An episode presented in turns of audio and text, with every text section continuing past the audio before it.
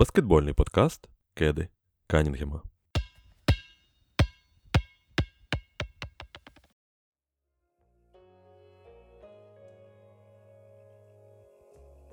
Ну що, доброго ранку, дня, вечора, ночі, в залежності від того, хто коли буде слухати даний подкаст. І я всіх вітаю з черговою перемогою жовто-синіх.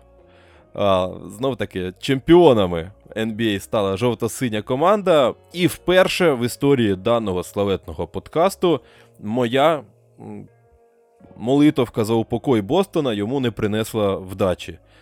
Таке також трапляється, як виявилося. Бачите, у нас свої певні традиції потрохи починають з'являтися. І, ну, насправді, фінал NBA, Golden State чемпіон, якщо там завершити якісь жарти, Golden... куди ж тут е, до жартів, Golden State чемпіон. Я думаю, що всі вже на цей момент, якщо ви вже увімкнули цей подкаст, ви напевно вже це знаєте. Golden State чемпіон, Бостон програв в серії з рахунком 4-2. Це з найбільш основного. І сьогодні ваші звичні голоси з навушників, з колонок, звідки ви там слухаєте. Єгор Старков та Антон Шматько. Антоне, в першу чергу я вітаю тебе. Точніше, ні, в другу чергу. Я в першу чергу привітав всіх, хто хто нас слухає, а вже в другу чергу, вже вибачай, до тебе доходить. Так, е, мої вітання тобі, всім слухачам. Е, дуже радий, що ми з тобою знову знайшли час і, не дивлячись на всі перепони чи якісь інші моменти, ми з тобою будемо говорити про баскетбол і про фінал, в тому числі NBA, який завершує, так би мовити, офіційно сезон. Хоча в нас, знаєш, такого якогось розмежування великого нема, бо попереду вже драфт NBA, про який я трошки бачив, ти вже писав. Я от е, міру своєї лінії і певних обмежень не зміг навіть зараз ні про жодного баскетболіста саме написати, хоча я там переглядаю певний матеріал теж. А, Бо це потрібно мені також там відсилати деяким людям. Але не про це зараз. Суть в тому, що сезон завершено офіційно, перерва маленька буде, тому ми постараємося сьогодні детально поговорити про те, що е, відбулося в фіналі, про якісь речі, які вже будуть передувати наступному сезону. Але, друзі, я думаю, що якщо вам подобається цей подкаст і взагалі наші ці всі думки, то ви обов'язково пишіть в коментарях, е, пишіть свої думки на рахунок наших тем, яких ми будемо казати, чи сподобався вам цей фінал і чемпіон Golden State Warriors, і також пишіть, чи нам потрібно далі буде от продовжувати продовжувати літом в такому форматі працювати, ну, аби було ваше бажання. До речі, до речі, дуже важливе питання про те, чи сподобався вам цей фінал, тому що це дуже контроверсійна тема. За весь цей час фіналу, починаючи, напевно, з другого матчу, коли вже більш-менш якесь форму... формулювання цієї гри з'явилося, я зустрічав абсолютно полярні думки про те, що це фінал від того, що це найгаліміший фінал за останні там 30 років. Або ні, за останні там 20 е, років е, з фіналу Golden State проти ой, State, е, Сан Антоніо проти Детройта. Такий, знаєш, король гівняних фіналів, як вважається чомусь. Не знаю, чудовий був фінал. Нудний, але ну, чудовий фінал. Для великих шанувальників баскетболу середини нульових. Але ну, в спільноті баскетбольній це вважається якийсь еталон ем, гав'яного фіналу, а це, начебто, десь на тому ж рівні. З іншого боку, є люди, яким цей фінал сподобався. Серед них і я, хоча тут з е, невеликими обмовками. Ось, якщо подивитися так просто на останні фінали, додати до цього свою думку, тобі ти е, яку позицію займаєш в цьому безкінечному спорі? Ти знаєш, я більше, напевно, радий за те, як взагалі весь плей-офф вдався. І Хоча ти тут згадував про жарти, і якраз якщо б мені перед сезоном сказали, що Golden State от так, таким чином здобуде чемпіонство, так, без особливих якихось е, зусиль, можливо, в фіналі так, вони трошки попотіли десь там з Мемфісом то я би сказав, що це якийсь справді єдин, єд, один єдиний суцільний жарт і, і посміявся б. Але ні. Насправді фінал і сама дорога до нього була цікавою, бо ми побачили десь молоді цікаві команди, типу там Мемфіса. А Ми побачили те, що там, типу, аналітики чи шоумени, які намагалися розганяти всю пургу біля Лейкерс і Бруклін, що це, типу, головні фаворити сезону, і взагалі їм рівних немає. Цього не сталося. І, можливо, навіть із-за цього інтерес до самого самого фіналу він був трошки більший, бо всі очікували чомусь із-за зірковості якоїсь, так, із-за цієї роздутої історії, що це буде Бруклін Лейкерс і. Буде сенсація, якщо це буде хтось інший.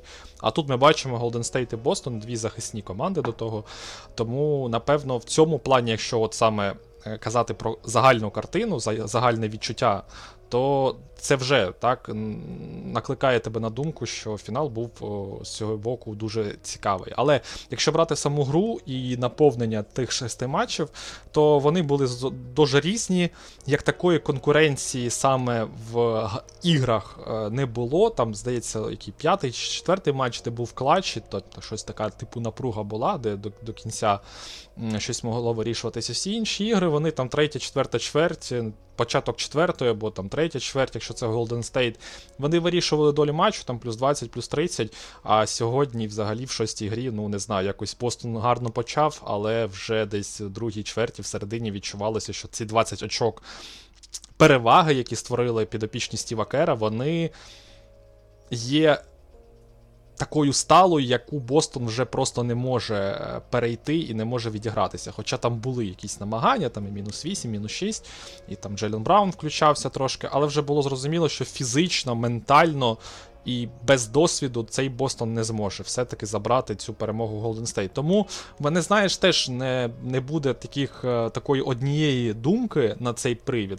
що це, типу, вау, класний фінал, це андердоги були. Ні, звісно, це команда одна, яка була взагалі є династією вже повноцінною. Це четвертий для неї титул, і це Справді велика команда вже в історії NBA. Е, тут будуть представники, е, які будуть вважатися, напевно, одним з найкращих тріо в історії. Е, це Карі, Томпсон та Грін. Ну, бо статистично навіть це так. Але знову ж таки, якщо повертатися до наповнення самого фіналу, то мене є питання до до, скажімо, якості гри е, індивідуальних гравців, особливо це стосується Boston Celtics, де ми сьогодні поговоримо ще про Джейсона Тейтума, про, можливо, Маркуса Смарта. Немає питань до самовіддачі з обидвох лагерів команд. І були дивини, типу Ендрю Вігінса, який став ледь не на другим найкращим гравцем цього фіналу. І були там тренерські певні баталії між Аймо Удоку і Стівом Кером, і особливо Стів Кер багато повпливав так, на цю історію, коли він там на початку зустрічі десь щось не вдавалося, чи не вгадав він з ротацією, але він змінював це і вдавалося там знаходити, наприклад, п'ятірку, де Пул і Карі були шот-креаторами і створювали дуже багато в нападі і стягували на себе увагу, що давало можливості додатковим так, гравцям гравцям створювати десь простір, або десь вбігати і бути небезпечним. І знову ж таки, захист цей Бостона, який був таким прекрасним, який йшов до фіналу, обіграли вони там і Бруклін, і е, Майамі, і е, Мілвокі. Ми про це з тобою казали, що це взагалі три майже різних системи. І Бостон здавалося команда, яка може всіх обіграти і переграти за рахунок свого захисту, але виявилося, що все-таки Голден Стейт це справді оця там триголова гідра, яку Бостон не вдалося вдалося зупинити. Тому, знову ж таки, моя основна думка, що цей фінал був цікавий із-за скоріш того, що нам отак засоби масової інформації представили, що от. Е це такі яскраві по-своєму команди. Ми побачили їх шлях, він, він був цікавий, але сам фінал він не виявився суперконкурентно спроможним, і є питання до особистостей певних гравців. Ну, слухай, я тут е, трошки виступлю в опозиції, такий невеличкий, зовсім зовсім малесенький. Е, я скоріше не через те, що там це насправді був класний фінал, е, і ніхто нічого не зрозумів. Ні. Насправді, так, я погоджуюся майже за всіма пунктами. Просто, по-перше, так відверто кажучи, були і гірші фінали. Так, Якщо відкинути якісь там симпатії мої особисті, то, наприклад, фінал Торонто це теж дуже важка справа, де у Golden State не було половини команди. Коли по ходу фіналу там зламалися майже всі, один карі грав з купою людей, які навіть м'яча не можуть донести до корзини. Звісно, оце для мене було важко. Там насправді, якщо і відкинути симпатії до Леброна, то і перший фінал, коли він там один бодався з Golden State, це епічно для Леброна, але не скажу, що дуже епічно для фіналу NBA. Але, ну. Як на мене, то і останні фінали були не набагато цікавішими в плані там розв'язки, там, коли того бідного Фінікса виносили чотири рази підряд е, баскетболісти Мілуокі. То мені здається, що це не найгірший фінал у останньому десятиріччі. Можливо, так я сформулюю свою думку. Але при цьому і назвати його такою якоюсь вишенкою, прекрасним е, там, не знаю, видовищем для гурманів баскетбольних я не назву. Тому що так, по всім пунктам, які ти описав, там пацієнт дійсно має симптоми.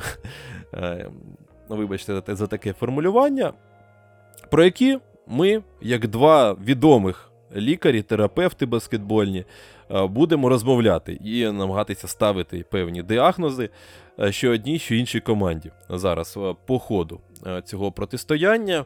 І ну, ось хотілося б почати з найголовнішого, напевно, так. Це тренерська дуель. Потім перейдемо, мені здається, до персоналій. Хоча, напевно, чому? Я почну з головної теми, яка мене тривожить. Давай так, якщо з, з твого дозволу, це Джейсон Тейтум. Тому що всі чекали, що Джейсон Тейтум, який провів розкішний цей плей-офф, був лідером своєї команди. Фінал провалив. Це, напевно, головне провалище фіналу. І за статистикою, і за впливом на гру, і за багатьма іншими факторами, за харизмою, за всім іншим. І зараз, насправді, коли я туди штурхав свою стрічку Твіттера, я багато бачив таких нечистот на адресу лідера Boston Celtics. З одного боку, очевидно, що у нього таке те плече курва боліло. Е, тому що. Особливо в перших матчах було, ну, як на мене, е, дуже помітно, що у нього були серії, коли він викидав або в дальню дужку, коли він там умовно три очки, ой, три китки робив е, все в перельот. Тобто людина, або а потім він робив е, кілька китків в недоліт. Тобто не рандомно, а просто було видно, що людина не контролює свою киткову складову, не контролює силу китку, і він або перекидає, він розуміє, що от кілька разів він не відчуває цей кидок, він кидає і додає спочатку сили. Він потім такий, ага, не виходить, щось я занадто сильно. І потім такий трошки прибрав, а виявилося, що дофіга він прибрав тої сили, і воно не летить взагалі, не долітає. І, е, як на мене, це ось було досить симптоматично у Джейсона Тейтома. Ближче до останніх матчів він, можливо, десь трошки розкидався, хоча все, що всередині дуги, все було дуже печально. Там, Якщо відняти у нього всі його триочкові, то там насправді статистика буде зовсім печальна, навіть в тих матчах, де загальний процент влучань був більш-менш непоганим. Тобто там може бути 9 з 20, і це начебто там більше 40, але при цьому там 6 з 9 це триочкові. Тобто відніми і буде абсолютно страшна е, статистика. Джейсон Тейтом загалом провалився. Джейсон Тейтом багато втрачав м'яч, ну це вже історія якою нікого не здивуєш. І ну, як ти ставишся до Джейсона Тейтума і його виступу в цьому фіналі, чи виправдовує його щось? Напевно, можна так сказати. А, І чи відкрив ти для себе щось нове про Джейсона Тейтума, як там зараз люди починають робити серйозні висновки про те, що насправді то тепер ми відкрили, у нас відкрили, відкрилися очі на те, що ну ось Джейсон Тейтом це не номер один. Це ось тепер ми всі прийшли до висновків. Причому це реально якісь там е, люди з е, галочкою в Твіттері, тобто якісь серйозні аналітики, серйозні автори починають розмірковувати на такі теми. Знаєш, персона Джейсона Тейтому в тебе сьогодні дуже класні були ці які порівняння, не порівняння, вони називаються от е, стосовно лікарських так моментів. То я скажу, що я вправний хірург е, по Джейсону Тейтому. Тобто я люблю дуже втручатися в його образ гри і критикувати його за там модель гри. Хоча це не зовсім правильно, так якщо це людина креативна, яка вміє щось робити, знаєш, на баскетбольному майданчику, не тільки те, що йому там каже тренер, і не тільки будучи командним гравцем, а будучи сильним індивідуальним, то втручатися в такі речі не зовсім правильно і їх критикувати. Але інколи це потрібно робити для того, щоб зрозуміти персонаж гравця. Щодо самого відношення до Джейсона Тейтума фіналу НБА, ти знаєш, я би трошки все-таки повернувся до загалом плей-оффу, і ем, перед тим як казати свою думку про його виступ саме от грі проти Голден Стейт, я би сказав, що для мене Джейсон відкрився з більш гарної сторони. Тобто, якщо брати його шлях по плей-офф НБА, то він Е, він показав себе як лідер, причому він показав себе як лідер на двох половинах. Коли потрібно було в захисті ключові володіння відігравати і там робити якісь не знаю, перехоплення, блокшоти, чи просто відзахищатися, він це робив. Причому це знову ж таки не було лише в ключових володіннях, це було десь там на протязі всієї гри. Не завжди там Тейтум видає прям блискучу гру у захисті, але в нього є такі відрізки, він справді почав користуватися своїм власним тілом. Цього я не бачив, якщо чесно, в минулих якихось розіграшах плей-офф, тим паче в регулярці за керівництва ще там Бреда Стівенса. Стосовно, знову ж таки, оцих е, трьох проходів е, там, першого, другого раунду, фіналу конференції, е, в нього виникали десь проблеми з дабл-тімами. Ми бачили, що він там втрачає м'яч. Це, до речі, зараз в нього антирекорд такий з'явився, що це людина, яка більше всього втрат зробила за один єдиний так ран в плей-офф. Е, Джейсон Тейтум більше там 100 втрат зробив за цей весь період. І ніхто більше, навіть Джеймс Харден, який здавалось там людина, рекорд е, в плані втрат, але навіть е, Бороді не вдавалося настільки часто втрачати м'яча, Тейтому вдалося. І це якби говорить йому про якийсь мінус негативний стан.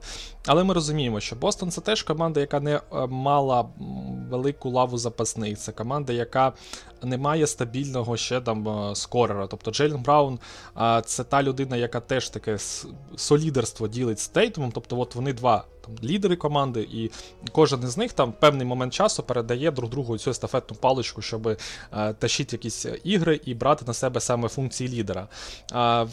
Інші люди це такі, е, можна сказати, допоміжні. Тобто вони можуть тобі колись принести очки, але такого справного ж снайпера, знаєш, типу, як не знаю, там умовний Рей Аллен часів там, своїх найкращих.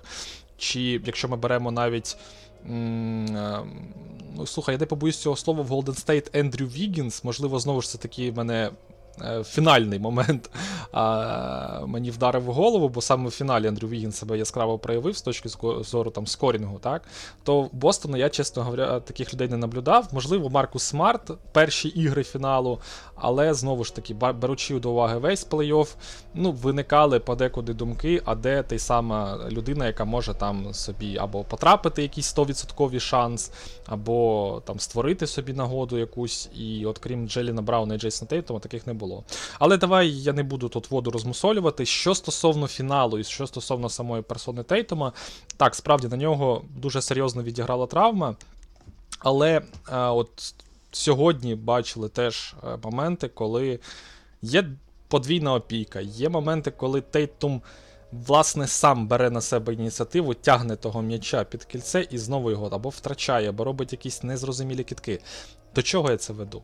Інстинкти Джейсона Тейтому нікуди не зникли. Він краще став розуміти ситуацію гри, він краще став пасувати, асистувати, тобто в деяких моментах.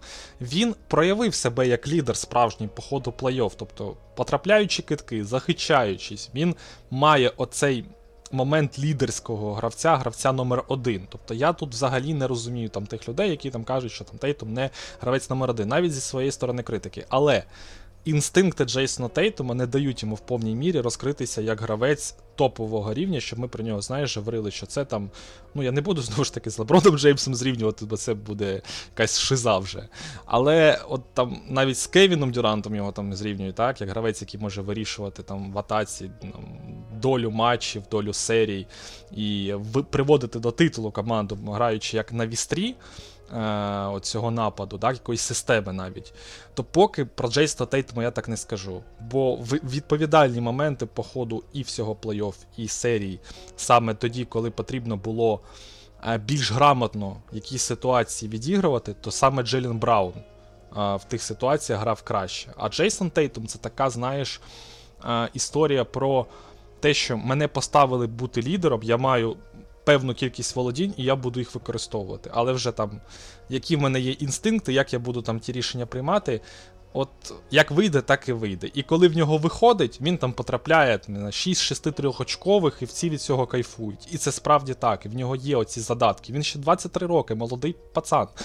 Але якщо він не буде працювати над своїми базовими інстинктами, це там те, що ми кажемо про ці Кобі стайл плей, то я боюсь, що йому потрібні дуже серйозні будь партнери е, подалі, і команда, яка допоможе йому е, власне титул виграти. І при цьому ця команда Бостона ми її не назвемо слабкою. Це команда реально Айме Удоки, який Ну, він все ще також навчається якомусь тренерському ділу, але він е, дуже сильно сколотив захисну систему, і він правильні ролі з тренерським штабом підібрав. І знову ж таки, Джелен Браун в цій історії відігравав не останню роль. І там серце Ела Хорфорда і Маркуса Смарта, які дуже сильно впливали на цю команду. Тобто, знову ж таки.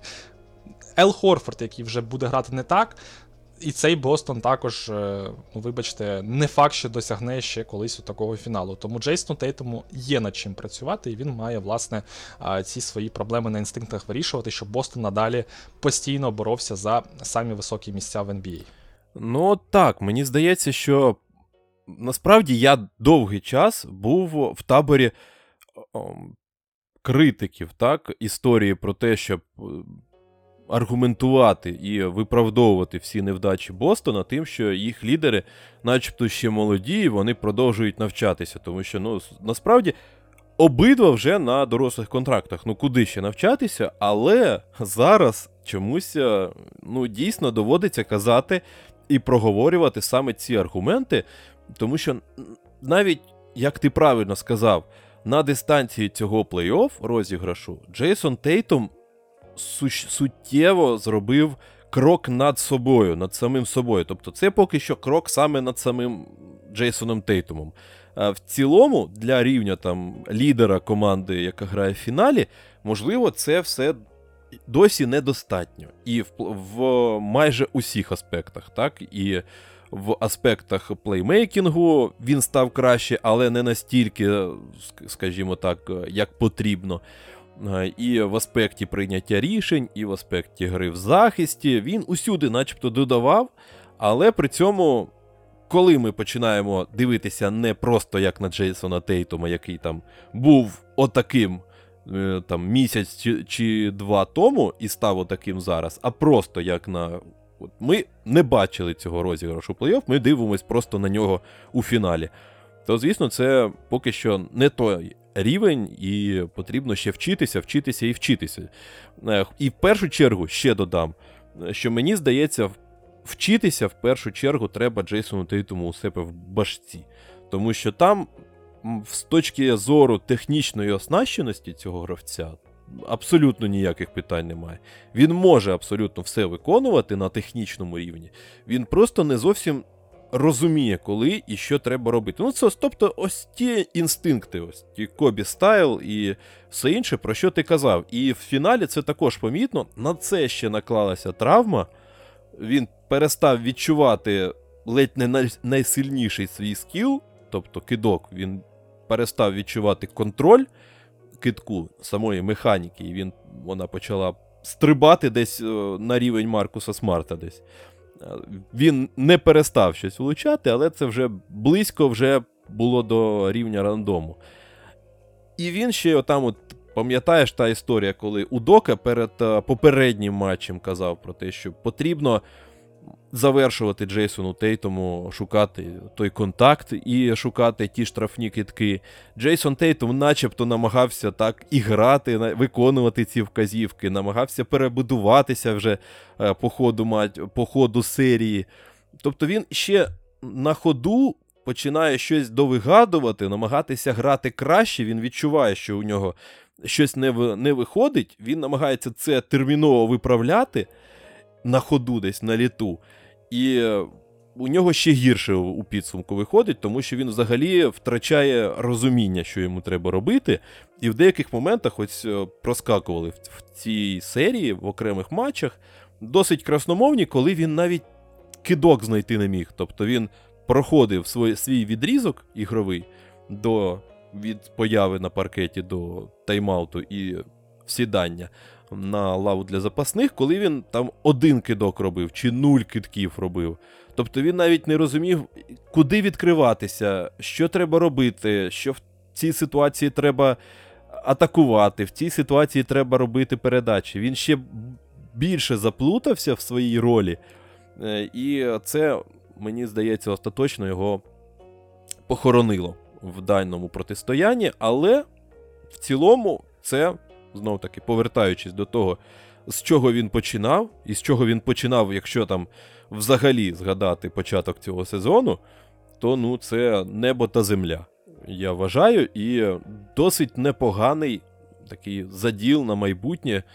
Нехай працюють, нехай працюють і і він, і Браун. Брауну, мені здається, менше, тому що не тому, що він зіграв краще, а просто тому, що Браун більш, як на мене, зрозумілий і обмежений, але при цьому зрозумілий гравець, у якого ось є чіткі сторони, оце він вміє, а оце він не вміє робити. І нехай він просто робить те, що вміє, і і не чіпає те, що він не вміє. Тут просто не вигадувати, не забивати цвяхи, не знаю, там, скалкою для або там, не знаю, шуруповертом. так? У всього є свої свій функціонал. І у Брауна там простіше. А от у, у Тейтома там швейцарський нож, так? Багато функцій, але він не зовсім розуміє, коли потрібна відкривачка, коли потрібен штопор. Не знаю. Вибачте, друзі, якщо там не зовсім зрозумілі аналогії, але ну, приблизно так я це собі відчуваю. Е, І Загалом у мене прогноз до Джейсона Джейсона Тейтума позитивний. Він молодець за цей плей-офф. І ось так, давайте плавно перейдемо до другого антагоністу цього фіналу. Це гравець з іншої команди. Поговоримо поки що про негатив. Ну, відносний негатив, так? Бо ми завершили позитивом, начебто, з JT. Це Грін. Ну, тобто, я не зовсім його розумію. Ну, це як вже знов таки я начитався, ледь не найгірший його виступ в фіналах. І, ну, напевно, можна з цим погодитись. Е, якщо там винести за скобки останню гру, це абсолютно жахливий рівень. Е, і якщо навіть подивитися на статистику, таку там найпростішу, типу плюс-мінуса, де у команди, наприклад, там не рейтинг, так, я дивився, після четвертої гри, після чотирьох ігор, точніше буде сказати. Я дивився на нетрейтинг е, гравців Golden State на паркеті, і без них, то різниця у всієї стартової четвірки Golden State була шалено плюсова. Тобто, відразу ж, як тільки з'являється гравець на паркеті, вони з мінусу переходять в плюси. І тільки один гравець за залізав в абсолютні мінуси. Це Дреймонд Грін. Тобто будь-яка не працювала ротація з Дреймондом Гріном. Тобто працюють всі, в Карі немає питань, в Луні немає питань, в Уігінсі немає питань, з Клеєм питань немає. Ця четвірка може грати, з кимось іншим, як показує статистика, вона може грати. Дреймонд Грін до побачення. Все, закінчуємо. І це, начебто, навіть відповідь на питання про його неймовірний захист, який дійсно такий. Але за фактажем він не впливав, не перекривав ось ті проблеми в інших аспектах його гри. В останніх матчах це трошки нівелювалося, але загалом це ну, дуже слабкий рівень, як для Дреймонда Гріна. Е, І це залишає мене в дуже такому дивному стані. По-перше, це ще раз підкреслює якусь велич Стефа Карі, який витягнув на своїх е, далеко не богатирських плечах далеко не найсильнішу команду. Ось так можна сформулювати цю думку, тому що якщо у тебе, як ми вже згадали в цьому подкасті, ледь не другий найкращий гравець це Ендрю Вігінс, з усіма, з, з усією повагою і з усіма компліментами до прогресу і якості гри Ендрю, то це ну так собі комплімент для команди в цілому. І Дреймонд Грін відіграв в цьому також дуже серйозну роль. Проте, ну ось, ну, ну дійсно, Дреймонд Грін ледь не найбільш контроверсійна персона, тому що ну, при цьому я не можу заперечувати той факт, що він керує захистом. При цьому він, же ж е, від нього це все починається. Він конструює цю, цю гру в захисті. Він може за рахунок свого бачення партнерів так, виходити зі складних ситуацій. Він може, на відміну від Джейсона Тейтома і компанії, виконувати на технічному рівні ці передачі, щоб вони пролітали по складній траєкторії через кілька рук в руки саме партнерові. Там, де відразу ж у Смарта, Тейтома і Брауна м'яч опиняється в руках у суперника. І при цьому ну, він приносить користь. То от я, чесно кажучи, так і е, не зміг дійти однозначного висновку, як оцінювати мені Дреймонда Гріна в цій серії. Ну, ось ось як. Ти знаєш, е, це певний показник ем, слабкості ліги. Те, що Дреймонд Грін є діамантом певним. Е, для в цілому ліги, для Golden State, можливо, частково, бо я притримуюсь. Ну, знову ж таки, я виступаю теж в ролі такого хірурга, який знову ж таки десь дискримінує Дреймонда Гріна і не за расовим признаком, а саме за. О, ти диви, тут небезпечно, певне... небезпечно Гріна за расовим ознакою критикувати. Та, то що до нас на підкаст підійде чи запросить на мене е, до себе на подкаст, а може не на подкаст, якісь там вуличні розбірки. так.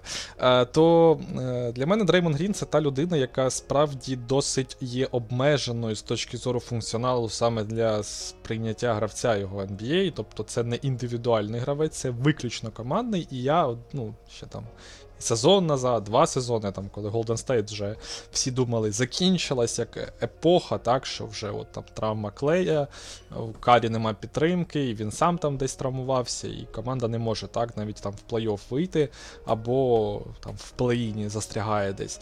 То якраз моя думка полягала досить проста в тому, що Дреймонд Грін тут не потрібен був цій команді для того, щоб вони могли навіть без там клея на той момент, там з усіма тими моментами виходити.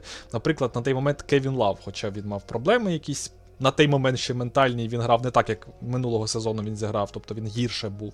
Але по типажу їм би підійшов гравець, четвірка, який може асистувати, підбирати, е, ставити заслони, так, і головне, е, ще ба... ну, тобто багатофункціональний такий гравець, який ще потрапляє триочкові. Бо Дреймон Грін в свій час був дуже і дуже крутим саме за рахунок того, що він міг потрапити. Навіть нестабільно триочкові, але якщо він в одному матчі потрапляє 5 із 7, там чи там 4 із 8, то це вже вау, це вже круто.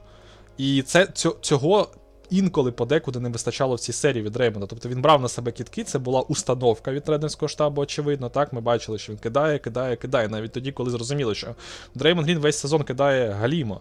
Він не потрапляє, і це ну, на нього ніхто виходити не буде. Але це робилося саме для того, щоб хоч якось знаходити додатковий простір. Потім Стів Кер знову ж таки прибігнув до ротації з. Ем, з Джорданом Пулом та Стефом Карі, саме Пул не завжди, але часто міняв е, Дреймонда Гріна. Тобто там була така ну, були різні варіанти п'ятірок, але суть була саме в тому, щоб було два shot creator 'а, які будуть по черзі там могли а, робити з м'ячем якісь речі. Бо Дреймонд Грін, знову ж таки, він має маленький usage, там 13% в цій серії. Тобто він сам по собі а, вже не в тій формі, щоб там бігати, переміщуватися і створювати от ті самі заслони, так, наверху, де він там передає м'яч хендов і е, кидок зразу зведення. Це було в останньому матчі дуже багато. І саме е, ти правильно відмітив, що якщо брати останній матч, то Дреймон Грін в ньому якраз показав себе гарно. Але Два все те, що було на... залетіло в кінці кінців. Я тебе прошу. Людина. Та навіть там три, слухай, там навіть якийсь середній ще був дальній. Там а, ну так, так, після... через uh, через Роберта Вільямса так було. Ну, серед... Навіть середній. Для нього це людина. Я тебе просто хотів ще додати буквально секунду про те, що. Та він не те, що дальні не влучав, він просто він навіть під кільце не не ходив і не влучав звідти. Тому що точніше ходив, але не влучав. І в деяких моментах, ну якби він також пасував під кільцем, коли там залишалося просто кинути м'яч в порожній кошик. І е, якби там був Бен Сімонс, його б вже підняли просто на такий hate train. Та, та, е, та, І всі б йому стільки згадали про те, що він пасує, коли перед ним кошик. Але ну це Дреймонд Грін, це великий це пасер. Ну, типа, це це задум. І головне, і головне, я просто, знаєте, блін, класну думку на мене наткнув на класну дуже думку. Бо це набагато, знаєш, от я недавно навіть читав такий дуже дебільний твіт про те, що Дреймонд Грін він впливає на команду там більше, ніж Джон Вол, там там Рассел Вестбрук. Ну, можна по-різному знову ж таки до Джона Вола і Вестбрука ставитися, але чесно, для мене це ну, просто порівняння дуже дебільне. Бо і коли ще там каже, Дреймонд Грін супер розумна людина. Так, він дуже не ну, він гарно розуміє баскетбол, він вміє виконувати функції, але якраз показник того, що в п'ятій грі він якраз йшов під кільце, чого от класна думка кажу, бо до цього він цього не робив. А чому? Бо йому дали вказівку тренерський штаб так робити, бо сам він до цього не міг допетрати, що потрібно піти, якщо в тебе десь там не виходить. Дреймонд Грін це суто гравець командний, суто гравець, який грає по тому. От йому сказали, треба там більше зверху там хендофів давати. Він це вміє гарно виконувати, бо там мільйон повторень, він вже там ну, розбирає гру, десь розуміє саме, як в цих епізодах діяти. Це знаєш непогане порівняння з Денісом Родманом, який казав про те, що він там знає, під яким кутом відскок забирати. Так же саме Дреймон Грін, він просто саме в цих деталях знає, як працювати. Але це не не значить, що він саме такий ультрарозумний баскетболіст, який може тобі створити момент з нічого. Ні, він якраз просто вміє розуміти ті схеми і ті моменти, які вже напрацьовані роками там і а, і от, от, оці речі. Тобто, це саме там перевага його була в тому, що він мобільний ну, до речі... великий мазафакер, який от е, ще й при цьому може е, просто майже кристально ідеально виконувати такі функції. Але я вважаю, от останнє, що скажу, що таких дреймондів грінів можна робити, якби було бажання. Знову ж таки, але. NBA вона просто йде трошки іншим шляхом, і тому вона, скажімо так, офігє, офігіває від Ніколи Йокіча, від там, не знаю, Паскаля Сіакама, який там приходить в лігу, і о, Боже мій, вони такі можуть е, робити речі. Хоча, здавалось би, в сучас, при сучасному тренуванні, медицині і в інших речах таких е, бігів, які можуть там е, бути корисними не тільки там в якомусь одному моменті, їх вони пачками є. Просто потрібно їх розвивати і потрібно їх інтегрувати в систему. І це те. Та перевага Golden State, якою вони користуються. І ми бачимо це знову ж таки на прикладі багатьох гравців. І Дреймон Грін є прикладом, але от останній приклад це Ендрю Вігінс, який стає супер ефективним, граючи на підбираннях, будучи там додатковою scoring опцією, е, індивідуальний захист, що завгодно. І Ендрю Вігінс якраз знову ж таки підтвердження, що не супергравець там Дреймонд Грін. Так, він молодець в певних моментах, але в цій серії він знову ж таки показав, що як індивідуальний гравець, коли він грає індивідуально більше, і коли він там в поганій формі, то це ну, той мусор, який навіть може не потрібен е, там 20-25 командам NBA, а лише там якимось п'ятю, які знають, що з ним робити. Ну так, так. Тут е, я погоджуюсь, і, до речі, я хотів то докинути ще про те, що фактично ось ця вказівка Кера про те, що Дреймонду Гріну треба йти під кільце, вона. Ну, з технічної зори, з тактичної зори е, точку зору, е, вона ж виграла, ну, ледь не виграла серію е, для Golden State, тому що довгий час найбільші проблеми у Golden State були через те, що під кільцем постійно маячив Роберт Вільямс, тому що він фактично кидав Дреймонда Гріна, йому було абсолютно начхати на Дреймонда Гріна, і він літав там під кільцем, блокував, збирав по 5 блокшотів і чудово себе відчував. І за це його ніхто не карав, за те, що там залишився Дреймонд Грін, та й насрати на нього стрікупи. Так? Коли почали активніше загравати Дреймонда Гріна саме у фарбі, коли він до, доходив до цього кільця, починав нав'язувати боротьбу, коли він почав використовувати ті моменти, коли той же Таймлорд вилітає блокувати, вилітає на контест і вже відіграний. А Дреймонд Грін збирав оті підбори другого шансу, підбирання, очки, точніше, генерував другого шансу, підбирання в атаці, додавав туди ще й якоїсь там суматохи і дозволяв тому ж Вігінсу е, робити ті ж самі підбирання. Фактично, всі ці підбирання в наступі вони виграли для Golden State серію за рахунок того, що ну далеко не все вдавалося у команди Стіва Кера, це м'яко кажучи. І ось ці дрібл хендофи Дреймонда Гріна вони не працювали від слова зовсім. Знов таки за тією ж схемою, тому що всі кидали Дреймонда Гріна відразу ж, як він передавав м'яч Карі і грали double team 'и проти Стефа. Тому що, ну, а що зробить Дреймонд Грін? Кине по, по, по кільцю, ну, заради Бога. хоч 10 разів. Тому доводилося грати через Луні, доводилося грати через інших гравців.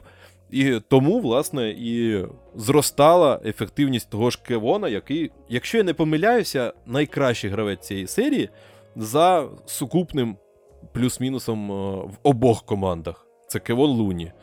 Так, щось там таке є. Я ще просто додати хочу, що от е, там в п'ятому матчі там Дреймон Грін більше так намагався ходити, проходи.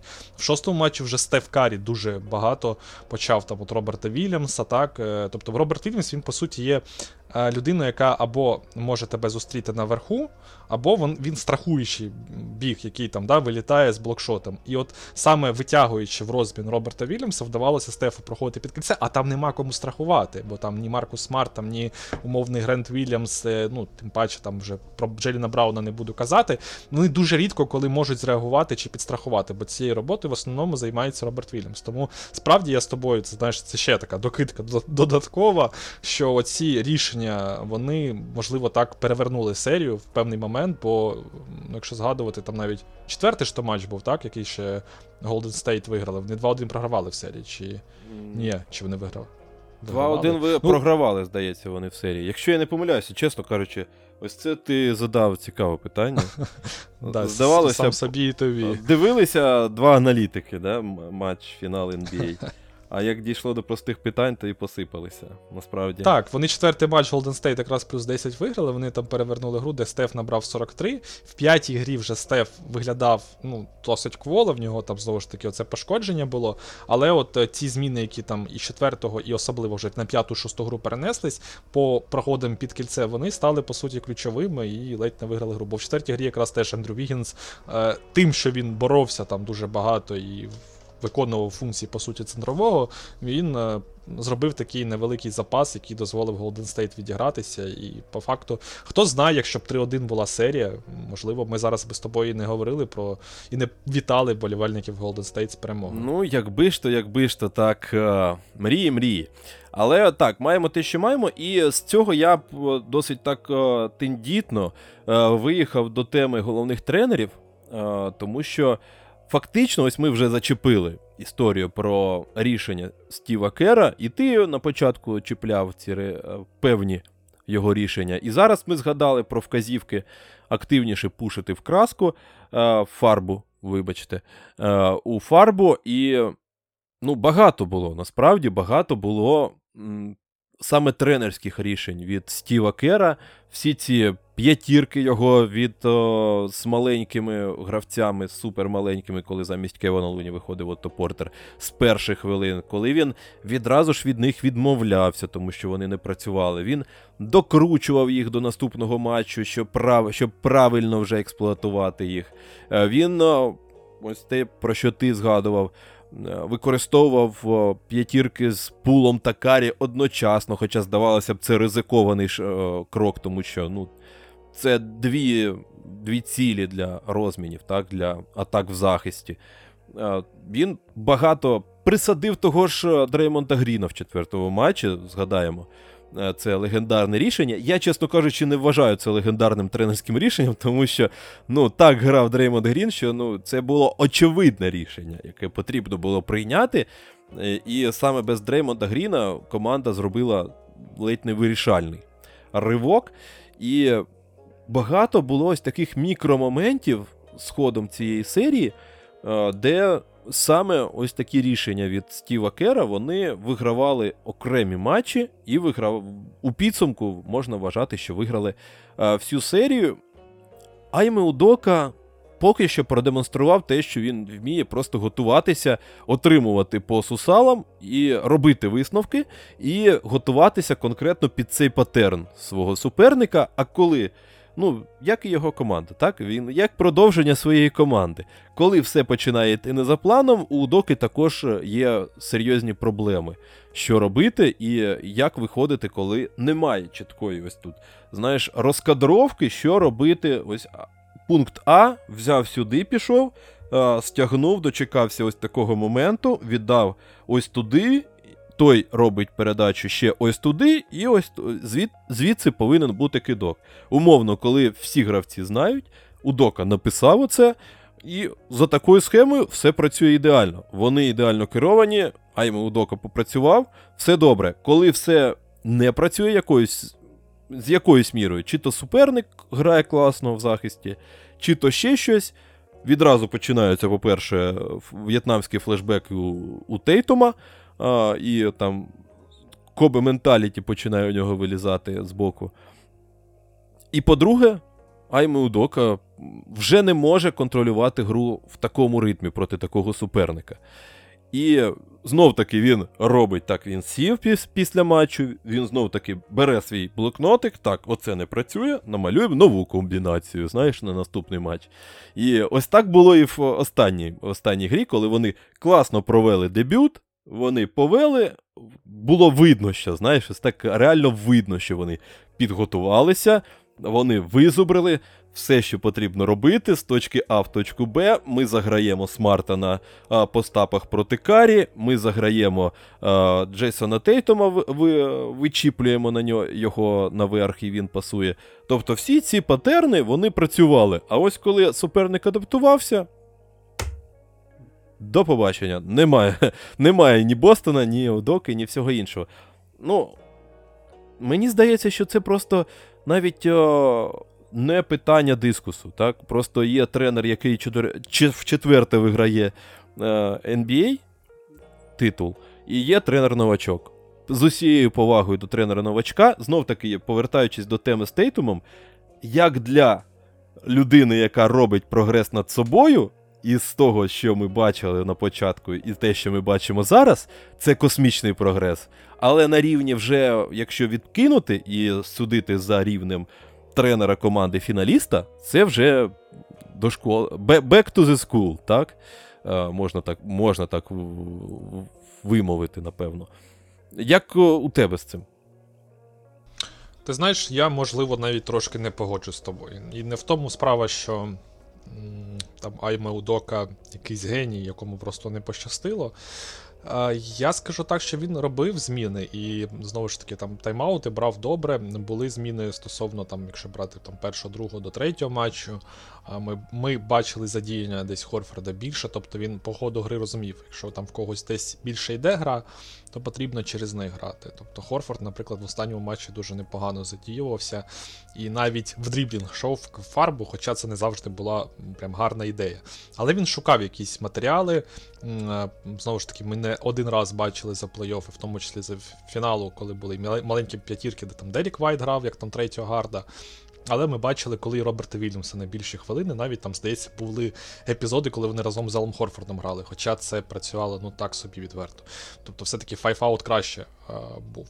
Але Бостон е, це так система, яка грає трошки в лотерейний баскетбол. Ну, в принципі, як Голден Стейт, можна сказати. Просто в Голден Стейт завжди є багато варіантів гри. Ми про це казали в анонсі. Е, але Бостон е, він багато в чому нестабільний і багато є нестабільних елементів. І навіть тут сьогодні ми з тобою про Джейсона Тейтума е, трошки поговорили. І ми розуміємо, що так він росте. І так, в нього є прогрес відносно себе, і він молодець, але якщо брати там загалом, і коли там його прижали саме суперники, то він там знову ж таки ці інстинкти, травми, і Джейсон Тейтом відкатується на версію, там, знаєш, трошки старішу. Тобто його оце ПО, програмне забезпечення, воно вже не витягує. Е, мені е, саме от в цьому здається проблема. Тобто не стільки в тренері Удоці, скільки в тому, що е, Бостон. Ресурс. Ну, Просто да, ну навіть не те, що просто знаєш, от суперник Golden State він виявився е, просто сильнішим. Тобто, не сказати, що там Бостон, знаєш, пригнув прям вище голови, але було видно, що Бостон ну, був і виснажений, і вони пробували різні варіанти гри. І Браун з Тейтемом, хоча вони не могли там разом видати якийсь супер перформанс, але в них же було там на старті от серії, коли там і Смарт, і Тейтум, і Браун, вони там, здається, скільки, по 20 очок набирали 5 підборів, 5 передач. Тобто. Вони робили дуже близько до максимуму. Я думаю, що там десь ще був, можливо, якийсь потенціал, але але все-таки навіть тренеру от у доці, я от розумієш, от я тобі навіть задам це питання. А от що б ти на його місці, ну от там, знову ж таки, якщо це можна так сказати, от просто угу. які ти міг би ідеї пропонувати от в цьому випадку, коли ти бачиш, що так грають Golden State? Блін. Навіть не не критикою, знаєш, виступити, а от просто навіть подумати. Бо в мене в голові от таких, знаєш, ідей немає. І ще просто одна класна тема до Стіва Кера. Повернусь, вибач. Е, Дреймонд Грін, е, він не тільки те, що його посадив класно, а в наступних іграх ротація на шостій хвилині знімає Дреймонда Гріна. Він зробив так, що Дреймонд Грін грає, не розтягує його е, ігровий час, а він дає йому максимальну, каже: ти максимальну енергію давай, але я тебе буду використовувати там не 40 хвилин, а 32. І буду грати тебе відрізками, а не якими невеликими, а маленькими відрізками. Від цього Дреймон Грін став ефективніше теж. Слухай, я не про напевно, потрібно так зробити уточнення про те, що я ось так трошки, напевно, розкритикував, так, Айму Удоку.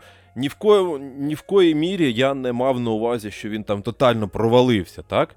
Е, Просто я я казав в порівнянні з, з, зі Стівом Кером, так, з досвідченим вже можна вважати тренером. Ну, можна вважати, насправді, Стів Кер е, ніде особливо не тренував до Голден Стейт, так? І з одного боку не скажеш, щоб він просто там, знаєш, метр тренерського цеху, ну, за вислугою років, так? Але за тим, скільки він вже награв у плей-офф, у фіналах і так далі, то це вже маестро, да, в якійсь е, певною мірою, так? І плюс не забуваємо про те, що у нього там е, асистенти також е, недурники сидять. І з приводу Удоки я хотів напевно, іще треба сказати пару слів у його підтримку. Трошки та, давайте ручки собі відбілю. Скажу про те, що. Ну, і я писав, ну насправді я писав про це в телеграм-каналі сьогодні. Якщо відкинути ось всі ці моменти рандому, так, коли ти все зробив, що від від тебе залежить, але ну просто коли Стеф Карі або Джордан Пул за, закидають Е, кітки, які для 99% інших баскетболістів це це будуть дурні дурненькі. Типа, це вже ти захисник зробив все. Ти кидаєш е, з безопорного положення на одній нозі, вилітаючи в бік, і воно залітає. Просто тому, що це Стеф Карі, ну і Джордан Пул, коли у нього летить, е, у нього також все це залітає. А, а, І просто якщо відкинути ось ці моменти, то, ну звісно, Е, Бостон створив дуже багато проблем Golden State, і він задушив великою мірою їх наступ. Просто подивіться там, якщо не будемо казати зараз про атаку Бостона, так? Е, про те, скільки він набирав, але при цьому і State же серйозно втратив свої результативності. Тобто. Якби там ще у Бостона були люди, які могли б стабільно генерувати напад, то там було б ще веселіше. Тому що ну насправді вони серйозно, як для Golden State, їх покоцали в плані наступу. А, Але при цьому так, при цьому певною мірою і ресурс команди він був не оптимальний. І певною мірою просто ще і, я б сказав, не повезло із суперником. Тому що ну, це плей-офф. Тут десь тобі твоя система виявляється кращою проти якихось суперників. Коли вони грали проти Мілвокі, у них були дві опції одразу на Янісі, як е, Ел Горфорд і е, цей, Грант Вільямс, то це було класно. І обидва справлялися, і обидва давали майже 48 хвилин на Янісі, і це було класно. А ось тепер проти Golden State Ел Хорфорд це вже набагато більше питань, ніж було проти Мілвокі. Тому що він так він розтягує, він пасує, він може щось там е, створювати на місмечах в атаці, але при цьому, як тільки немає Роберта Вільямса, і е, починають всі, кому не лінь, і Пули, і Карі, і всі інші тягти того бідолаху Горфорда наверх, він вже не встигає. Ось в таких, проти таких суперників йому вже складно. Він е, нагадує про те, що йому там скільки? 43 чи 48 чи 58. Ну і дійсно, тим більше, що ми згадуємо про те, що за спиною у Бостона дві семиматчевих серії. Тобто тут вже було важкувато. І замінити, як бачимо, знову таки, той же Грант Вільямс він класно працював проти е, тієї ж тих же Мілвокі або проти Майамі. А ось проти Голден Стейт, бачиш, він взагалі перетворився на ледь не non-factor. Тобто якісь пазли, які у тебе працювали класно, просто стилістично під цього суперника вони вже не зайшли. І це так, певною мірою, не вина Айми Удоки. Можливо, так, можна було б, не знаю, е, видуму вигадати щось. В тому то і справа, що я не тренер команди NBA. Я можу сказати про те, що ось було так. Була проблема така, така, така. Ну, як вона є об'єктивно, так? Але я не можу сказати. В тому то і справа, що класний тренер він знаходить шляхи, як вирішувати проблеми так, щоб навіть його колеги-професіонали так, цього не не дійшли, так, щоб переграти своїх навіть колег-професіоналів. Тобто, якби я знав, як вирішити проблеми Бостона, я би тренував Бостон в фіналі проти Голден Стейт проти Стіва Кера, якби я знав, як переграти Стіва Кера. Тому, на жаль, я просто говорилка в подкастах на на сьогоднішній день і е, тро, трошки журналіст, трошки масажист. А, Проте, ну, я можу погодитися з тим, що просто ну, не вистачило ресурсу у Бостона. І е, дуже специфічні у них, у них були гравці. Ну, але, ну, напевно, так.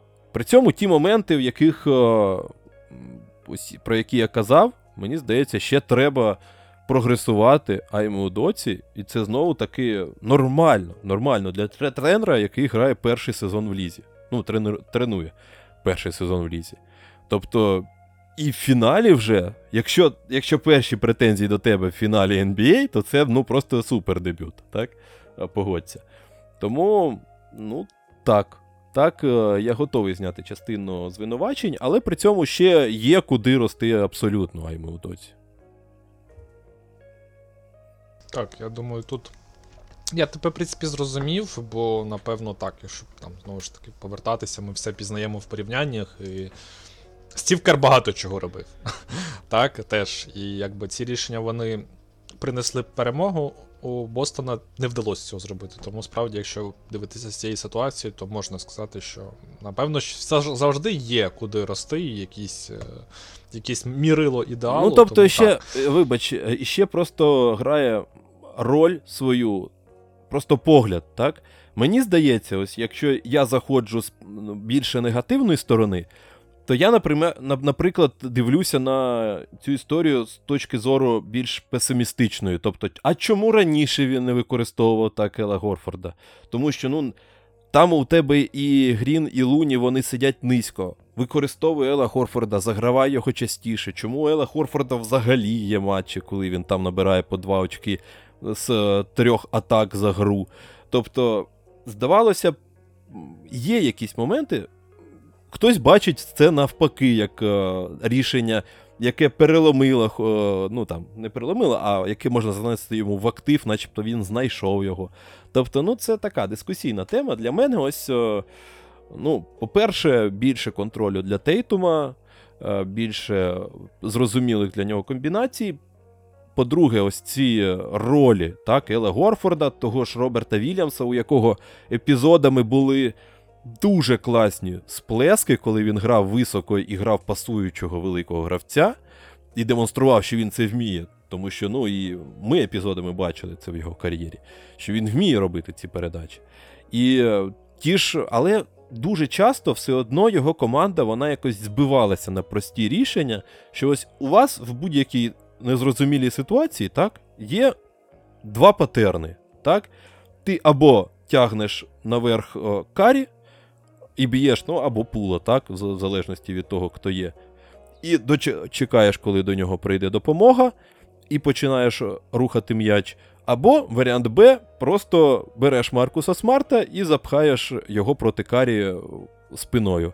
І знов таки дивись пункт А, чекаєш, коли до Карі прийде хтось допомагати, і за, запускаєш далі рух м'яча.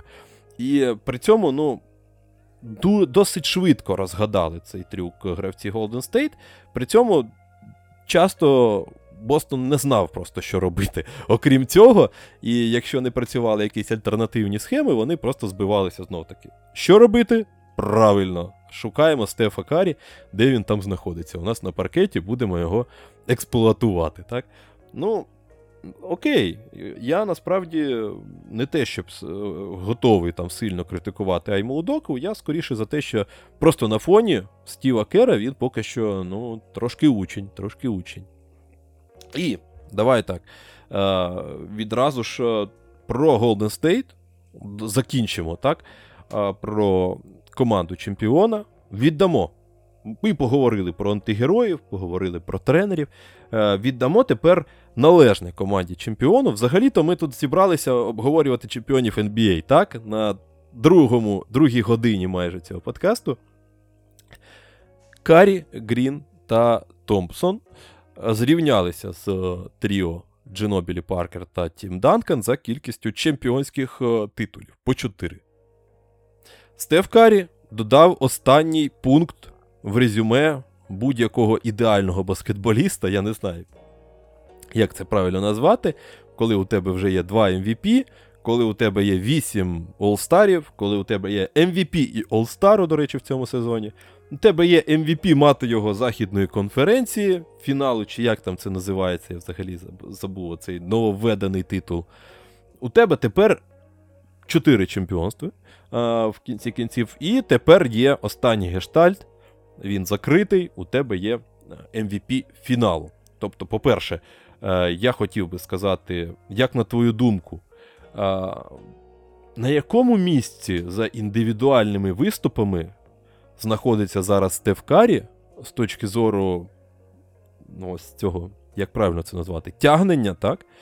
Е, коли у тебе Грін нічого не може влучити, коли у тебе в кінці кінців згадуємо про те, що Ендрю Вігінс другий найкращий гравець. І багато хто каже, що це ледь не рівень Леброна там 18-го року, або Дірка 2011-го, так, в розриві між класом виступів лідера команди та всієї іншої команди. Це перше питання. Та і насправді останнє. Як у тебе з цим? Як як би ти оцінив ієрархію Стефа Карі взагалі? І яке у тебе враження від о, Стефа? Класне питання. Я, до речі, вважаю, що ієрархія іншої людини, яка взагалі не причетна напряму до цього фіналу, вона піднялася вище так як династія Golden State тепер це вау, круто, вони навіть зараз змогли виграти титул, то Ліброн Джеймс десь має радіти, бо його перемога над Golden State, вона трошечки, мені здається, на п'єдестал ще вище піднімається за рахунок Golden State, як це не дивно звучатиме. Стосовно самого Стефа, я не дуже люблю ці історії, там, знаєш, з моментами розподілу позицій, тому, мабуть, навіть тобі залишу десь цю історію. Але е, просто в пару слів скажу моє відношення до Стефа. Звісно, е, це людина, яка змінила взагалі суть гри в баскетбол. Тобто ми можемо там казати про класну систему пошуку талантів молодих Golden State, там їх вибори на драфті, там Е, від е, керівника, від власника команди до там менеджерів, тренерів і всього підбору там і культури самої команди, але все-таки наявність такого таланту, як Стеф Карі, вона багато в чому те, що допомогла, зробила взагалі можливою. Так, Оці династії, чемпіонства. І в цьому фіналі ми як ніяк е, як ніколи переконалися саме в цій тезі, що так, Стеф Карі це великий не просто снайпер, а гравець, який а, для перемоги може зробити багато і навіть. Матчах, котрі дуже тяжко складаються, фінальні матчі, це те, за що його критикували, що в фінальній серії він там десь не відрізочки проводить гарно, але взагалом, взагалі, коли йому потрібно там виступити на рівень вище, він от того, цього не демонстрував. Йому потрібен був якийсь Кевін Дюрен, так? Чи, можливо, ще хтось, хто буде вирішувати а, головні питання. Але ні, ось виявилось так, Стефкарі важливий момент для команди набирав 30-40 очок. Він е, бігав, він навіть захищався. Не в кожному матчі вдавалося нав'язувати і бути в корисним захисті. Інколи він був дуже некорисним, і через нього багато або забивали, або він фолив е, дуже рано. Але він. Е, знову ж таки, віддав всього себе, і він справді був самим важливим гравцем і самим цінним цієї серії. Тому для мене, як взагалі, якщо брати так, всіх баскетболістів, коли хто-небудь грав в баскетбол, Стеф Керрі, ну скажімо так, а, ну, належить, напевно, до 20-30 найкращих. Я просто не знову ж таки не можу там якусь йому певну позицію віддати, але скажу так, що це людина, яка змінила баскетбол, а це подекуди навіть важливіше, ніж якийсь індивідуальний рівень. Тобто про Леброна Джеймса важко так сказати, що він так, він, можливо, в певному сенсі, знаєш, теж там змінив якісь речі, там спортивна медицина, особливо, можливо, там якось до цього. Але якщо брати сам стиль гри і те, як він перебудувався, так, командний саме вид спорту, то те, що зробив Стефкарі, ну, це робили деякі люди, які після яких там, вибачте, міняли правила, там додавали трьохсекундну зону там чи правила голтендінгу умовного в NBA, то то Стеф Карі десь от на цьому рівні знаходиться за величу. А це, можливо, навіть ще більш краще, ніж Майкл Джордан в свої часи. Тобто, знову ж таки, дивлячись, в чому виміряти. Якщо виміряти в цьому, що я кажу, то Стеф Карі, ну, взагалі там легенда-легенда. Ну так, я з тобою погоджуся. Я б, до речі, сказав про те, що ну так, якщо вже згадувати так, цю тему, якщо вже її підняли, то ну, Трошки просто я не можу його дійсно, як і ти, порівнювати з Леброном, як і Майкла, до речі, ніколи не міг порівнювати з Леброном з цієї точки зору, про те, як змінювати баскетбол. Просто тому, що це різні скіли. Майкл і Карі вони багато в чому дійсно змінювали, були найяскравішими частинами своїх епох, які у підсумку стали їх епохами, так? Персональними. Але бро... А суть Леброна і його унікальність якраз в тому, що він ідеально адаптувався для бу... до будь-якої епохи. так? І він міг бути суперзіркою і займати так свою позицію на троні і в середині нульових, і в оце важкі, важкі часи переходив від е, нульових до десятих, і з триочковою революцією він нормально так заїхав і продовжив навалювати. Е, тобто це трошки просто різне, і і навіть важко спереч, е, якось сперечатися, що краще. так? Але так, я погоджуся з тобою з точки зору, що Карі це якийсь феномен в даному випадку. І Мені за нього, напевно, найприємніше в цьому фіналі, тому що так, у нього закриті останні останні питання. Так, Він відповів усім, хто стільки років до нього там щось мав. Він е, переламаний, вже ламаний, переламаний, е, пропускав сезони, повернувся, відіграв. Ну, тобто, закрив ось ті питання і претензії про фінали, про все інше, про те, чи може він тягнути. Е, і так далі. Тобто за нього в першу чергу, напевно, е, хочеться вболівати. Е, ось Якби я якби я був уболівальним, ми то розуміємо, що ми тут два хейтери Golden State, але якби уявити, що я уболівальник Golden State, то в першу чергу я був глором Стефа Карі. І я через те ще плюс, я просто себе інколи намагався ловити на думці з плином цієї серії в деяких моментах, ось якби не було Стефа Карі на паркеті, що було б у Golden State? Насправді не було б. Там всі відмічають про те, яка розумничка Ендрю Вігінс, так? про те, яка розумничка Кевон Луні, що він там допомагає. Е, про те, що там, е, ну, Дреймонд Грін гаразд, ніхто не відмічає, що він розумничка. Е, ну, І інші гравці так, допомогли багато хто. Але при цьому, якби не було Стефа Карі, не було б отих підборів підбирань у наступі, тому що фактично у Вігінса не було б таких можливостей, бо і Дреймонда Гріна. Е, кидали, тому що потрібно було скидувати додаткових людей на Стефа Карі. І Вігінс підбирав, тому що стягувалися від нього на Стефа Карі, тому що просто вони підбирали ці е, в нападі через те, що на Стефа Карі вилітали по 2-3 гравці. І той же Вігінс проходив під кільцо, той під кільце, той же Пул проходив під кільце в ті моменти, коли Стеф Карі грав без м'яча і тікав в кут. І Маркус Смарт, який був з ним, він не не міг зустріти гравця під кільцем, тому що собака Стеф Карі в куті стоїть. Що робити? Тому ось е, той аргумент, який дуже часто згадують про е, Стефа Карі, коли ми говоримо про Стефа Карі, я, чесно кажучи, довго не любив цей аргумент, і він мене бісив просто неймовірно. Про це тяжіння, так, Стефа Карі, про те, що навіть якщо він не влучає, навіть якщо він там е, не грає з м'ячем, він все одно тотально впливає на гру і перебудовує всю гру навколо себе. Але сьогодні доводиться знов таки про це казати, е, казати про те, що не було б Стефа Карі, і гра була б абсолютно інша. І напевно ми б абсолютно іншу продуктивність бачили від е, гравців, про яких ми зараз кажемо, що це відкриття якісь, типу Вігінса, Пула е, та інших товаришів, скажімо так, Стефа по команді, якби. Вся увага захисту Бостона не концентрувалася на Стефі Карі, і там нормально працювала б і страховка, нормально працювали б і гра, і гра на пікінролах, не було б потреби там е, так концентруватися на одному гравці. А так, Стеф Карі фактично запускав все, що було у Golden State, ну і захист, ну окей. Ось у даному випадку ми казали про те, що захист Дреймонда Гріна неймовірний, класний. Він не компенсовує його таких недостатків, так? А ось тут все з, на 90-190% компенсується. Тим більше, що, повторюся, Стеф Карі то і моментами був не найкращим, але він і не найгірший захисник. У нього були класні моменти, коли він класно грав там і на лініях передач, і робив багато перехоплень, організовував багато очок у швидких відривах. Ну, тобто, і хороші моменти у нього були, незважаючи, і цей момент він також, мені здається, певною мірою реабілітував в своїх очах.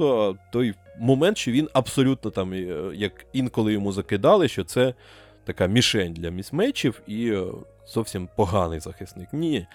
Ні в якому разі, можливо, так, він не найкращий захисник у світі, але, ну, як мінімум, якісний. Так? Е, інше вже питання протистояння місмечів і так далі. Ну, окей, окей, Стеф Карі, вітаємо його в першу чергу. Вітаємо всіх, хто причетний до ціє, цього успіху Golden State. Тут мені нагадували нагадували колеги, що колись Кенні Еткінсон міг би міг би очолювати збірну України, але відмовився, і тепер він чемпіон NBA. Е, в асистентах у Стіва Кера. Ну що ж, е, непогано, непогано, не збірна України, звісно, але також е, можна його за це похвалити. До речі, у нього ще й знов таки нагадаю, що буде окрема робота самостійно з наступного сезону. Він повертається і буде. Працювати в Шарлот. Не знаю, це тема для окремої розмови. Напевно, не сьогодні про це. Але а, давай ось закінчимо тему з Golden State і зазирнемо трошки за кут. От у мене створилося враження після цього, цієї перемоги, що, ну, можливо, це, власне, спойлер і attention, це тільки моя думка. Про те, що більше ми у фіналі цю команду, цю генерацію не побачимо в такому складі. Тобто, можливо, там з якимись іншими варіаціями можна вірити в прогрес, там, що Вайзмен, Пул, Кумінга, Муді, вони ось так легко перелаштуються і там, від, відразу ж е, витягнуть команду взамін тим гравцям, які старішають, і тому поколінню. Але тим не менш, ми бачимо, що Клей Томпсон це бліда тінь самого себе. Дреймонд Грін з кожним сезоном все більше критики викликає на себе. І фактично зараз ми говоримо про героїзм Стефа Карі і про другого кращого гравця в особі Андрю Вігінса. Тобто, я не впевнений, що з такою генерацією команди ще повернуться вони на такий рівень. Тобто. Продовжуємо так топити Golden State. Я топив його з, в цьому сезоні, продовжую вже авансом і на наступний. Е, але при цьому ну, так і є. Як мені здається, ця команда потрохи дійсно здає основний костяк. І, можливо, навіть Стеф Карі, я не знаю. Тобто він класний, але у мене чомусь таке, знаєш, враження, як в кіно. Не буває так все все добре. Що десь за за рогом причаївся якийсь страшний волохатий щось, що трапиться, і Стеф або здасть дуже швидко, або просто скаже в певний момент, як Майкл Джордан скаже: А я пішов грати в гольф. І до побачення. Що мені що мені ще треба? Типа, і все. Е, Тому мені здається, що я більш песимістичний у відношенні до майбутнього Golden State. Знаєш, а, така цікава історія, бо мене є дуже велике як небажання, дуже велика віра в те, що Golden State не закінчилась на цьому саме з точки зору їх там побудови. Тобто ця структура, яку я побачив, ті рішення і ту модель майбутню з молодими гравцями, вона мене наштовхує на думку, що така історія може бути успішною і надалі. Але знову ж ти дуже класно якраз завершив це речення. От якраз я хотів, знаєш, так дуже розвернуто зараз сказати про Стефа Карі, і що без нього от це справді буде зовсім щось іначе. Але от ти сказав так, е, що а яка мотивація у Стефа далі продовжувати? От Якщо цю мотивацію знайти, йому вже 34, але це лише 34 з іншого боку. Тобто, дивлячись там на на Леброна Джеймса, на деяких там Кріса Пола гравців. Е, вони зовсім інш різних так, формацій. Тобто Леброн Джеймс це людина, яка атлет дивилась, там, піклувалася своє тіло. Кріс Пол, навпаки, це людина, яка там була підтверджена травмам більше. Тобто Чому би Стефу далі не продовжити? Йому просто потрібно знайти мотивацію. А ця мозаїка з гравців, якщо залишається Стів Кер головним, він не знайде собі якихось певних гарних помічників, які будуть там з ним працювати замість Майка Брауна, замість Кені Аткінсона. Можна замінити і Дреймонда Гріна, і Клея Томпсона ми вже бачили, як в цьому фіналі, в принципі, замінили. Так, десь якісь окремі матчі, знову ж таки, відрізки в матчах були від нього корисні. Але тут є цікава молодь і ми бачили там Джонатана Кумінгу, його потрібно багато розвивати, але з нього можна щось зліпити. Головне, що Ендрю Вігінс молодий. Ця людина показала, що вона дуже багато ролей на себе може приймати і бути навіть там другим кращим гравцем фіналу, знову ж таки повертаючись. Якщо залишається Стеф Карі, людина, яка буде з нічого тобі постійно привозити там 30-40 очок, або бути просто небезпечною, бо ти його не залишиш там одного в нападі. Знову ж таки, чому б не спробувати і далі будувати якусь певну династію? Так, потрібно буде знайти якогось, знову ж таки, типу універсала на заміну Дреймонду Гріна. Бо Дреймонді Гріні я вже не бачу сенсу, тим паче, що він захоче величезний контракт, і краще би його десь послати куди подалі. Але в цьому Golden State Стефом Карі, Стівом Кером та Ендрю Вігінсом з молодими гравцями, типу Муді, Кумінги. Ну, не знаю, можливо, ще там Джордана Пула, якого, мабуть, залишать, бо він корисний саме як гравець, який може собі от щось створювати. Та його називали на драфті, коли він приходив прототипом Стефа Карі. Звісно, я дуже сумніваюся, що колись-небудь там, хоча б не знаю, там половину Стефа Карі Джордан Пул досягне, але це така модель гравця, яка дозволяє Golden State бути теж успішною командою, бо він може створювати собі з м'ячем очки набирати, він може навіть проходити під кільце, якщо прокачати, докачати цей скіл. І, в принципі, він підходить під систему Golden State, де потрібно переміщуватися багато і відкриватись. Тобто. Я бачу, знаєш, таку історію, що Golden State не закінчились на цьому фіналі, і Стефа Карі ще буде можливість виграти чемпіонат. Але Дуже важка перебудова, і потрібно буде відмовлятися, звісно, і від Клея, і від Реймонда, і це точно не. Це тріо точно не має далі продовжувати грати разом, бо, як мені здається, вже вони самі ну, як вже вижили з себе всі соки. Мені здається. Так, так, так, так. Тому що, ну, якби, так, скажімо, в якійсь альтернативній, в альтернативному всесвіті їх перепідписати на якісь невеличкі контракти і використовувати рольовими гравцями, то можливо, так? А я маю на увазі саме ну, ось, як ядро а, цієї команди, то я саме це мав на увазі. що Ось та, в такому це тріо, як головні зірки, вони вже ну, навряд чи е, з'являться ще у фіналі, можливо, навіть, а тим більше про персні. Ну, так, напевно, ну точно я згоден з тобою, що все буде добре там на дистанцію Golden State. Проте я не знаю наскільки добре. Тобто тут вже. Ну, питання мотивації, напевно. Причому, знаєш, це питання мотивації можна поставити не тільки там Golden State як окремого механізму, а й кожному із цього тріо.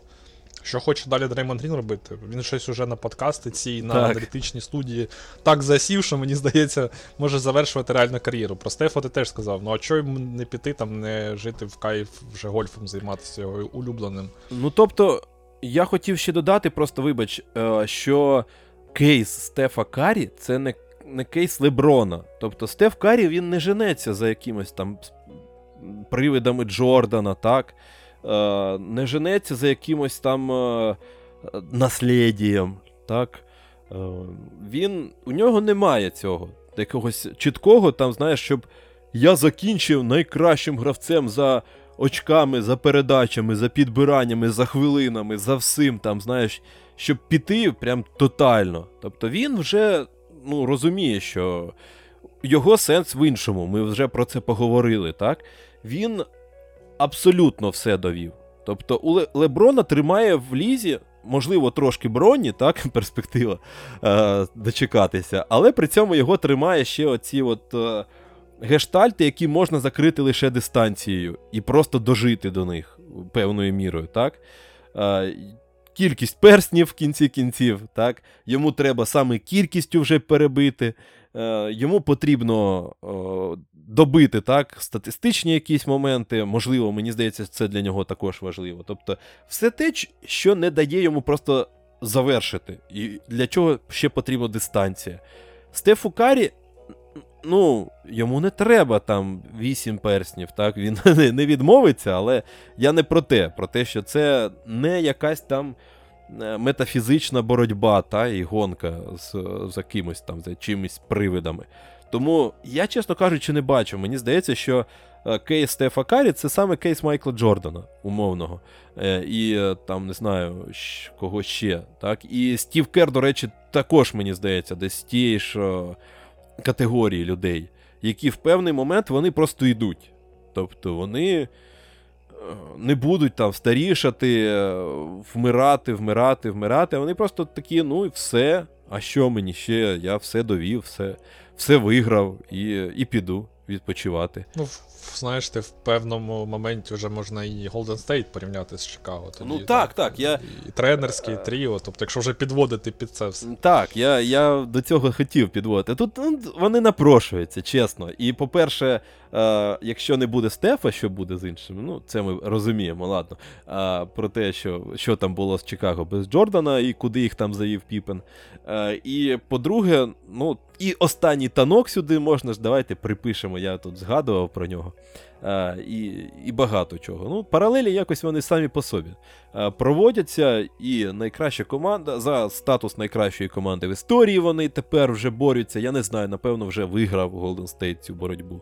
Чи може ні. Ну тут також дискусійно. Але паралелей тут багато. Леброн він знаходиться в якійсь своїй абсолютно іншій реальності. У нього там свої, свої досягнення, своя, своє гонитва якась. А ось Карі і Golden State це абсолютно, мені здається, кейси е, Джордана і Так. Чикаго. Це Але до, Да. Да, да, да, я, я просто до речі, да. до, до речі, да, хотів буквально сказати, щоб вже цю тему закрити стосовно най, найкращої команди в історії NBA. Я думаю, що Golden State не мають права, от саме в такому складі з Big Trio, е, вважатися головною найкращою командою, тому що, ну, come on, там. Склад дуже сильно змінювалося, якщо брати чемпіонство. Так, ви виграли два чемпіонства в цьому, так, складі, можна сказати. Але ті два чемпіонства все-таки були, коли на головній ролі виступав Кевін Дюрент. Тому я думаю, що. О, ну, знаєш, так, ось як.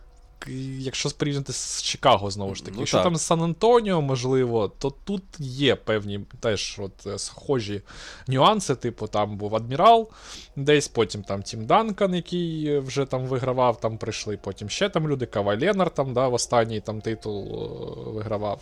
А от якщо з Чикаго, то мені здається, все-таки тут уже історія трошки різниця. Але це, власне, моя лише думка. Тому кейс дуже і не кейс, точніше, а оця закидочка була дуже класна. Вибач, слухай, я тут. е, давай этот, нар- нар- наркоманії закінчимо. Е, про те, що ну, в 2014 році Кавай був ну, MVP фіналу окей, але він запам'ятався чим, так? Він був ще не першою зіркою своєї команди, але він запам'ятався тим, що класно за, застопив е, найкращу зірку суперника. Е, і починав він з отакої, знаєш, четвертої, четвертої молодої зірки, яка прийшла в команду до трьох стовпів. А хто там був у Golden State зараз е, четвертою зіркою, яка прийшла до трьох стовпів? Ендрю Вігінс. Ендрю Вігінс е, продовжить е, справу Кавая в Golden State. До речі, що цікаво, Кава якраз головне, головна риса, яка відлічала його тоді, це те, що він був offensive ребаунд машиною. Тобто він так, саме так, так. виконував цю роль, він підчищав, він знаходив додаткові володіння команді, коли вони були потрібні. Тобто там Данкан свої, оці там з Паркером вони крутили оці пік-н-роли, Данкан там середній, там чи там з поста. Паркер там знаходив свічки, там десь скидка на дугу, де там Діао, там Женобілі, ну оці люди, так, які там десь щось потрапляють, чи там теж беруть на себе. А Кавай це чисто така людина, яка там або для себе, або для партнерів знаходить ситуації, яка виборює ці от очки. Ну і десь там по там 3-4 може рази за матч кине до, ну, саме по комбінаціям. Знаєш, от з Вігінсом це дуже схоже. Єдине, що все-таки Ендрю вже, знаєш, такий довгожитель в цій NBA, що вже, знаєш, ну, якось навіть. Він в нормальних системах вік. не був. Е, знаєш, а от якби. Кавай потрапив в Міннесоту. Це прям як звучить, як е, прокляв е, Кавая. Ну, взагалі, у Вігінса так, якщо він, Ендрю, ну, знаєш, впевненість таку відчує. Слухай, це було б цікаво на нього подивитися, як на першу якусь там, ну, чи не созірку. Знаєш, як от Тейтом і Браун десь в Бостоні. От Вігінс з кимось ще в якійсь команді в нормальній системі. Можливо, навіть Голден Стейт, якщо тут Каррі завершить кар'єру, там Дреймон Томпсон уйдуть. І Вігінс плюс ще хтось, це було б, напевно, дуже цікаво подивитися, як взагалі це ну, буде розкриватися. Підростуть Бо... там всі оці молоді. Ну, тобто, я. Ну, ловіть, ловіть, е, хлопці, просто кришталики, кришталики чистої аналітики баскетбольної. Е, все, це був. Виявляється, не кленовий Джордан, це був кленовий Кавай. Просто треба було почекати і розсмакувати цей е, цей не знаю, напій, вино яке треба годами вистоювати в діжках десь у Міннесоті, щоб ось тут вже в Каліфорнію його доставили в цій діжці дубовій і налили в хрустальний келих, і ми насолоджувалися його, його смаком ще довгі-довгі, можливо, роки, коли він вийде на наступний рівень. Ну, як я красиво це підвів. А, Але як красиво можна подати відверту наркоманію, так?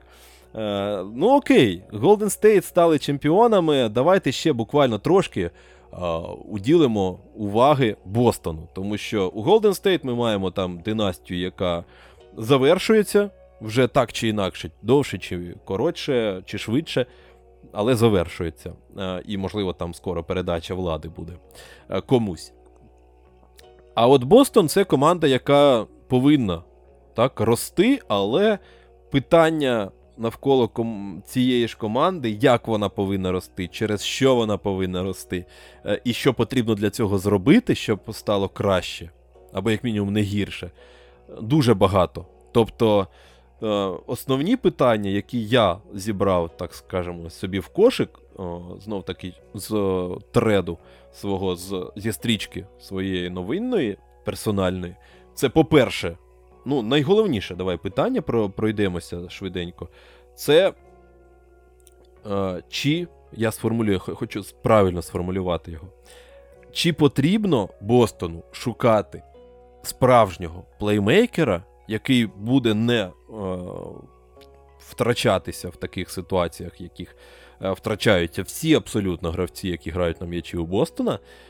Е, і, ну, можливо, там ціною Маркуса Смарта, так, на замість Маркуса Смарта, так, на якогось там справжнього розігруючого, справжнього плеймейкера. Чи просто розраховувати на те, що Тейтум, Смарт і, можливо, там Роберт Вільямс е, будуть прогресувати як пасуючі гравці? Ну, взагалі, по Бостону, слухай, для мене буде велика загадка, що в них буде далі в наступному сезоні відбуватися. Єдина константа, яка мене ну, справді Я за неї радий, це Бред Стівенс, котрого, я думаю, будуть гарні рішення і підказки. Ну, не знаю, можливо, це знову ж таки якась моя особиста велика симпатія до Бреда. Але ну, про нього також всі дуже класно відзиваються. Навіть Стів Кер казав, що в нього багато комбінацій брав для себе. І тому, як менеджер, там, як тренер, якщо він там десь буде допомагати у доці, я думаю, що це якось е, дає позитиву. Якщо стосовно казати самою Celtics, що потрібно їм, так? Там, Придбати, не придбати кого. А, Тут, знаєш, от я тобі таке зустрічне питання навіть поставлю. А яким тобі подобається сьогодні Джейсон Тейтом? Універсал? Чи суто скорінг опції, яка буде, знаєш, брати на себе володіння, але е, там 90% випадків просто створювати собі напад або там на завершення. Я думав, ти тобто скажеш скорінгом займатися. Е, універсал, хетчбек чи Сідан. Е, ну, слухай, мені. Я знайшов ось цей. Ну, як тобі сказати? Давай я свою думку вискажу. І ти або там додаш щось, або не погодишся зі мною. Я просто викристалізував собі ось це розуміння ролей Тейтума і Брауна, що вони повинні робити. Так, Тейтум насправді може бути таким поінт-форвардом, і він дійсно прогресує в цьому аспекті, він прогресує в прийнятті рішень. Ми про це вже казали, не будемо повертатися. А Браун, ну, це знов таки, ми про це казали, більш е, проста і більш заточена саме на scoring машина, і вони повинні саме бути в своїх ролях. Вони, У них відразу ж біда, коли вони намагаються змінюватися цими ролями. І коли Тейтум намагається робити те, що робить Брауна, коли Браун намагається грати в point forward а, тому що у них і ментально, і е, технічно, і абсолютно і в голові, і в ногах, і в руках абсолютно різні скіли, незважаючи на те, що багато років їх позиціонували як щось схоже, так? Два два вінги, там, скорінг-вінги і так далі. Але один. Е, але вони різні просто. І е, коли вони намагаються дублювати один одного, у них якраз проявляється ця різність. Але при цьому ніхто з них не повинен бути основним е, плеймейкером команди. Тобто але, ну, тобто, в ідеальній, якійсь, в ідеальному супер всесвіті, так, е, мені здається, що тут повинен бути ще один гравець, який буде саме плеймейкером. Тобто Джейсон Тейтом це Кавай. Ну, умовно, це Пол Джордж, так, це гравець, який може керувати грою, який може таскати м'яч, може зробити хорошу передачу, якщо ще навчиться з досвідом, без проблем але все одно для них потрібен якийсь гравець. Це не Леброн, при цьому, який буде контролювати повністю і може якісно контролювати повністю всю гру команди. А, Але ось тут є велике але це в у вакуумі. Тобто в ідеальному всесвіті. І коли ми намагаємося про це дискутувати, потрібно робити поправку на те, що ми живемо живемо в реальному світі, де, де по-перше, немає команд без слабких місць, так? Ну, тобто, ми бачили і Golden State, come on. Це команда без слабких місць? Ні. Просто у них є якісь сильні сторони, на яких вони акцентують свою увагу. У Бостона сильна сторона це універсальність у захисті. Для цього потрібен Маркус Смарт, це DPOY діючий, так, не будемо забувати. І ну, змінити його на, не знаю, Трея Янга, умовно, так? Ну, це не вирішить вашу проблему навряд чи, так? Тому що з Треєм Янгом треба якось ділитись м'ячем, там, але він додасть нових проблем, тому що це вже не, не, не ваша система, і не та система, завдяки якій ви з'явилися тут. І чи варта варті ці видатні, так?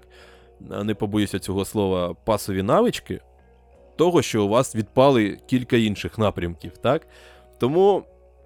Я прийшов до до того висновку, що я критикував, як не парадоксально, так. Я критикував, критикував, критикував Бостон за одне і те ж саме, так, за їх прийняття рішень і за все інше, а потім дійшов до думки, що ну, а так і повинно бути. Ну, тобто, не буває ідеальних команд. Якби просто у Маркуса Смарта, так, аналогічний Маркусу Смарту за всіма показниками був гравець і у якого при цьому ще були елітні навички плеймейкера, це була б супер абсолютно домінуюча команда а, всіх часів. Ну, Це я так утрірую, звісно. Але Ну тобто, так чи інакше, у тебе десь бок, боки будуть в будь-якій команді, в будь-якому чемпіоні, в будь-якому контендері. Тому ну, у Бостона просто отакий. У них просто є в іншому сильні сторони. Не знаю, наскільки це е, добре. Можливо, через е, досвід і через е, практику Тейтум і компанія вони просто трошки підтягнуть свої навички е, в нападі, в конструюванні нападу. І це просто не буде не буде таких провалів, як е, зараз відбуваються у Бостона. А при цьому їх система вона важливіша, як мені здається. Тому що скільки я не перебирав кадрів, реальних кадрів, там Тейтум, е, Янг, Дончич, е, Дежонте Мюррей, який насправді може видавати по 10 асистів і не провалюватися в захисті, але ті асисти, я я вибачаюся, це взагалі не краще за Маркуса Смарта. Це драйвен кіки і найпростіші передачі. В цілому, це складність передач рівня Рассел Вестбрук е, в Оклахомі, коли команда працює, щоб у нього були ці асисти, а не він сам. А, Тобто, не знаю, хто там ще можна, когось там е, ще додавали сюди. Е, тобто, Джа Морен, ще хтось. Ну, тобто, най, найбільш а, фантастичні навіть варіанти, суперзіркові варіанти.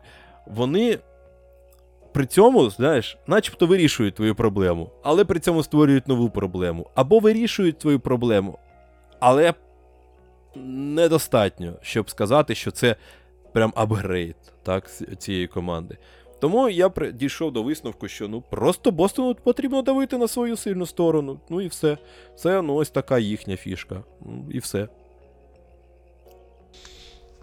Цікава думка. Ну, Мене слухай, буде воно зовсім відрізнятися, бо з мого боку, якраз таки Тейтом і Браун це люди, які все ще несумісні. Ну, в ідеальному, знову ж таки, можливо, якомусь становищі. Зрозуміло, що будь-кого, хто там грає, тим паче виходить в фінал, це люди, які, ну, як мінімум, щось зробили. І вони в дуеті виглядали в плей-офі досить добре.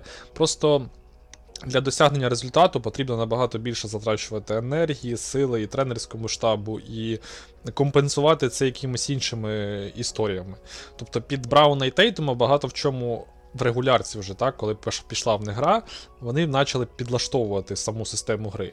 І зрозуміло, що самі і Браун, і Тейтум мали якраз виконувати вказівки тренера для того, щоб бути ефективними, для того, щоб команда вигравала. Це те, що в них було там от на початку. так, оця, е, Ці скандали, де Маркус Смарт казав, що ці гравці взагалі не пасують, просто грають самі і не розуміють, е, що там можна віддавати інші передачі. І на мене якраз е, проблема перша, номер один, номер uno для Бостону це е, глибину лави запасних вирішити і зробити так, щоб у них е, там заміна Елу Хорфорду, наприклад, знайшлась. Е, бо Ел. Ну, я не думаю, що він протягне ще багато, навіть ще один сезон для нього видати в такому форматі це буде просто вау. Е, І для мене взагалі от питання Бостону і його контендерства в наступному саме сезоні, я поки далеко забігати не хочу, воно знаходиться під великим питанням, бо від Бостона вже знають всі, чого чекати. Це знаєш, це така Історія схожа з Phoenix Suns. І наскільки там Айме буде здатен. Е, ми бачили, що він по ходу сезону змінив, але змінив це так, щоб воно просто працювало інакше. Щоб е, команда грала нормально, в нормальний баскетбол. Але чи буде там інший стиль, і чи зможе він з Тейтумом і Брауном грати в щось інше, я думаю, що це буде ай-яй-яй, як важко зробити. Від захисту багато чого буде залежати. І знову ж таки, здоров'я Роберта Вільямса, здоров'я навіть Маркуса Смарта. Там Оці всі історії з тим, що вже від Бостона будуть багато чого очікувати. Мені здається, це буде дуже сильно давити на команду. І на Джейсона Тейтума, до речі, теж, бо від нього будуть вже очікувати сезон аля MVP. І якщо брати там Дончича і Тейтума, мені здається, ну, знову ж таки, це дуже і дуже різка оцінка, що Дончич ментально для мене набагато сильніше, ніж Тейтум. Це дуже різка оцінка, бо, звісно, Тейтум, ну, я не сказав, що він би десь тут розклеївся в плей-офі, так? Ну, це буде звучати від мене дивно, але чомусь мені здається так, що для Дончича якісь перепони вони легше даються, ніж для Джейсона. Побачимо в наступному сезоні. Якщо казати щось змінювати в команді, то я би, звісно, е, свого люби... улюбленця Джелена Брауна все-таки би затрейдив. Е, на благо ж Бостону. Бо мені здається, що це сформований вже гравець, вище він не пригне свого таланту. Але він все-таки дублює ті ролі scoring у. Тобто вони обидва люблять грати трошки більше в iso. Вони main, ну тобто Джейлен Браун, звісно, він на завершенні, як і Тейтум, вони можуть отримувати м'яч, якщо там це гарний рух м'яча. Але е, в такій системі в тебе має бути якийсь гарний big. І Ел Хорфорд подекуди їм ставав. Там десь, знову ж таки, перевага в габаритах давала навіть можливість там Роберту Вільямсу додаткові володіння давати. Але якщо брати на сухому листі, брати, наприклад, шот кваліті, брати інші якісь показники і дивитися на статичні атаки, не швидкий напад, не напад з другого шансу, і не там, особливо, коли там рух м'яча ми там з драйвен-кіків вибираємо, ми бачимо, що ця команда дуже суха. І це ми бачимо якраз так, що воно, от, в принципі, по цифрам десь сходиться з початком сезону. Тобто і Браун, і Тейтум, вони не так мають взаємодію. Ну, тобто, це не не ідеальна взаємодія, знаєш. То Це це те, що це має бути пройдений етап. Тобто, когось із них все-таки мають. Вони обидві це перші якби зірки команд, умовно кажучи. Це це лідери, ментально лідери, е, якісно лідери. У Тейтума цей потолок чуть вище, але вибрав на ефективність десь краще. Розумієш? І для мене просто тут потрібно зробити вибір, якраз дістати якусь таку опцію, яка допоможе. Е, це має бути от Power Forward, знову ж таки, якоїсь такої певної формації.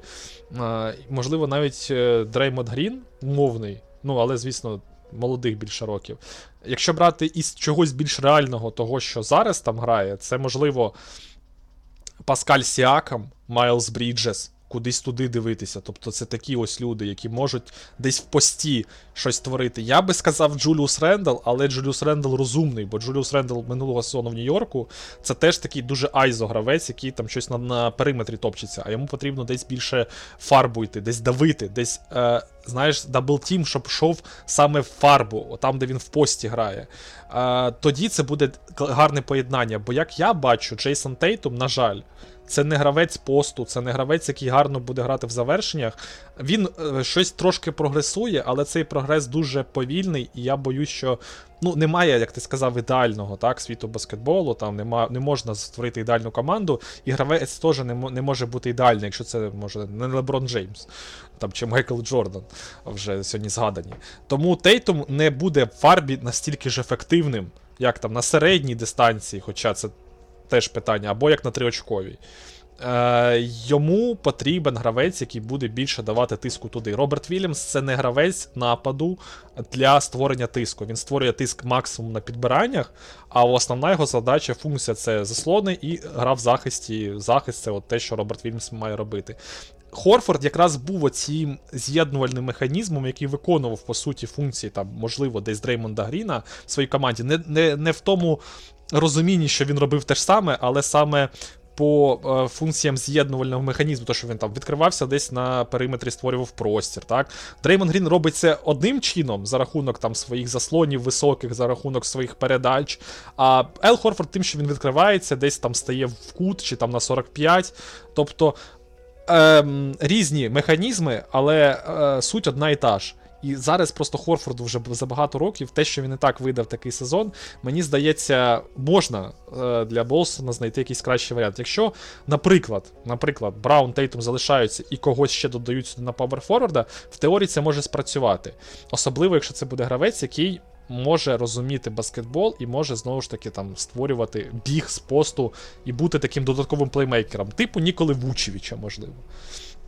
Так, це теж такий ось е, якийсь примітивний варіант того, що може допомогти Бостону е, в подальшому. Я думаю, що плеймейкер цій команді не потрібен, бо тут і так е, на, на даний момент забагато гравців, які можуть створювати ну, що, що-небудь. Там Дерік Вайт виходить щось там примітивно, Джейсон Тейтом примітивно, але тебе гравців і так немає глибини, в тебе немає якихось там снайперів елітних, в тебе немає, там, я не знаю, якогось pick-and-roll ьного великого, суперефективного.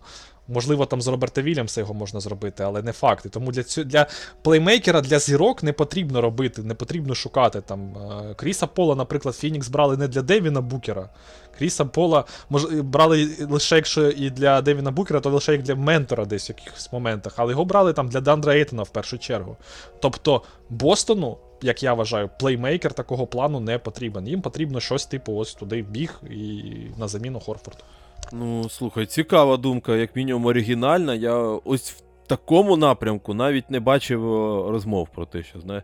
Всі розмови найчастіше впираються в те, що чи потрібен справжній е, плеймейкер Бостону, знаєш. А тут, е, ну, дійсно, з іншого кута, так, погляд на проблему і принципово інше вирішення цієї дилеми. Е, що також має право на, на життя. Тут ми говоримо суто теоріями, тому ви, до речі, можете писати в, в коментарях, де б це не було, а, свої версії того, що допоможе Бостону стати краще, ніж вони є зараз. Тобто, ми розуміємо, що, наприклад, Бред Стівенс проявив себе класним а, управлінцем, тому що він зібрав сюди і Вайта, притягнув сюди і Хорфорда а, замість Кемби Уокера, хоча, хоча здавалося б. Він зробив кілька, знов таки, він порозкидав оці Авгієви конюшні стіла, як це правильно, вибачте. Е, вибачте, вже друга майже година подкасту завершується, тому я можу щось е, заговорюватись. І він розгріб всіх тих кантерів, шрюдерів, е, розгріб Річардсонів, Ернан Гомесів. Хоча, от Бо Круз, да, класний варіант для для Бостона. Якщо хто дивився ось Хасл, той зрозуміє, то напевно зараз якраз ідеальний баскетболіст. Щось там пасує, до речі, класно. А хто б знав, що Хуанхо Ернан Гомес може так грати. Але але е, при цьому ми розуміємо, що так чи інакше, от Брен Стівенс зарекомендував себе управлінцем, який так чи інакше дотягне оточення. Тобто, це був чорновий варіант, який, мені здається, взагалі не планувався як команда, яка буде в кінці сезону грати в фіналі NBA. Тобто, ну, класно, що ми виправили ситуацію. Ми взагалі-то в січні планували вийти на 50% перемог, так? До кінця сезону, тому що у нас був е, абсолютний аврал. А тут раптово ми граємо в фіналі NBA, і, звісно, мені здається, що ніхто не планував довжину ці, з вашої лави для запасних, щоб у вас виходив у фіналі NBA допомагав. Тому Дерік Вайт класно. Дякую, що допоміг хоч так. Дякуємо, що взагалі виходив, і це було не зовсім кров з очей Прічард. А він реально виходив раптово. І ну, там Грант Вільямс і інша компанія. Ну, добре, що вони вже допомагали якось. І дехто навіть героями ставав як той же Грант. Тому, так чи інакше, оточення це просто для е, нормального, якісного генерального менеджера. Тому ключові питання впираються саме от в такі зіркові моменти і в моменти ключових рішень. так? Хто тобі потрібен на реально суперзіркову роль, на суперзіркові навантаження і на суперзіркові функції. Чи то великий гравець, як е, сказав Антон, чи то те, про що про що я розказував, про розігруючого, про плеймейкера, про все інше. Не знаю. Реально, ми раптово вийшли до цікавої дилеми. Тому я закликаю кожного ділитися своїм враженням і своїми думками на цю тему в будь-якому форматі, який тільки можливий. До речі, ну, звісно, не забуваючи при цьому там підписуватися, залишати коментарі якісь по подкасту і не знаю, ділитися з друзями, там, наприклад, е, ще чимось е, залишати лайки, які, якщо вони там десь є на цій платформі. Ну і, напевно, все. Що тут можна? Далі вже буде теорія, якась е, суперфантастика, можна довго сперечатися про те, що що краще для Бостона, але мені здається, що про це ще буде розмова так чи інакше до наступного сезону. Це вже питання майбутніх днів. І до наступного сезону ми так чи інакше будемо будемо розмовляти про Бостон, про Селтікс і про Бостон Селтікс, е, і про те, хто їм потрібен, що вони в кінці кінців все міжсезоння ще попереду. І, можливо, вже ми будемо обговорювати, що вони зробили. Тому це на майбутнє. Поки що вітаємо Golden State з перемогою і не забуваємо про жовто-сині. А, Якраз згадали про жовто-синю команду. І не забуваємо, а, в черговий раз я нагадую про те, що спонсором у нас немає спонсора. у цього подкасту, окрім окрім ЗСУ, тому що ЗСУ є спонсором будь-чого мирного, що залишилось в нашій країні.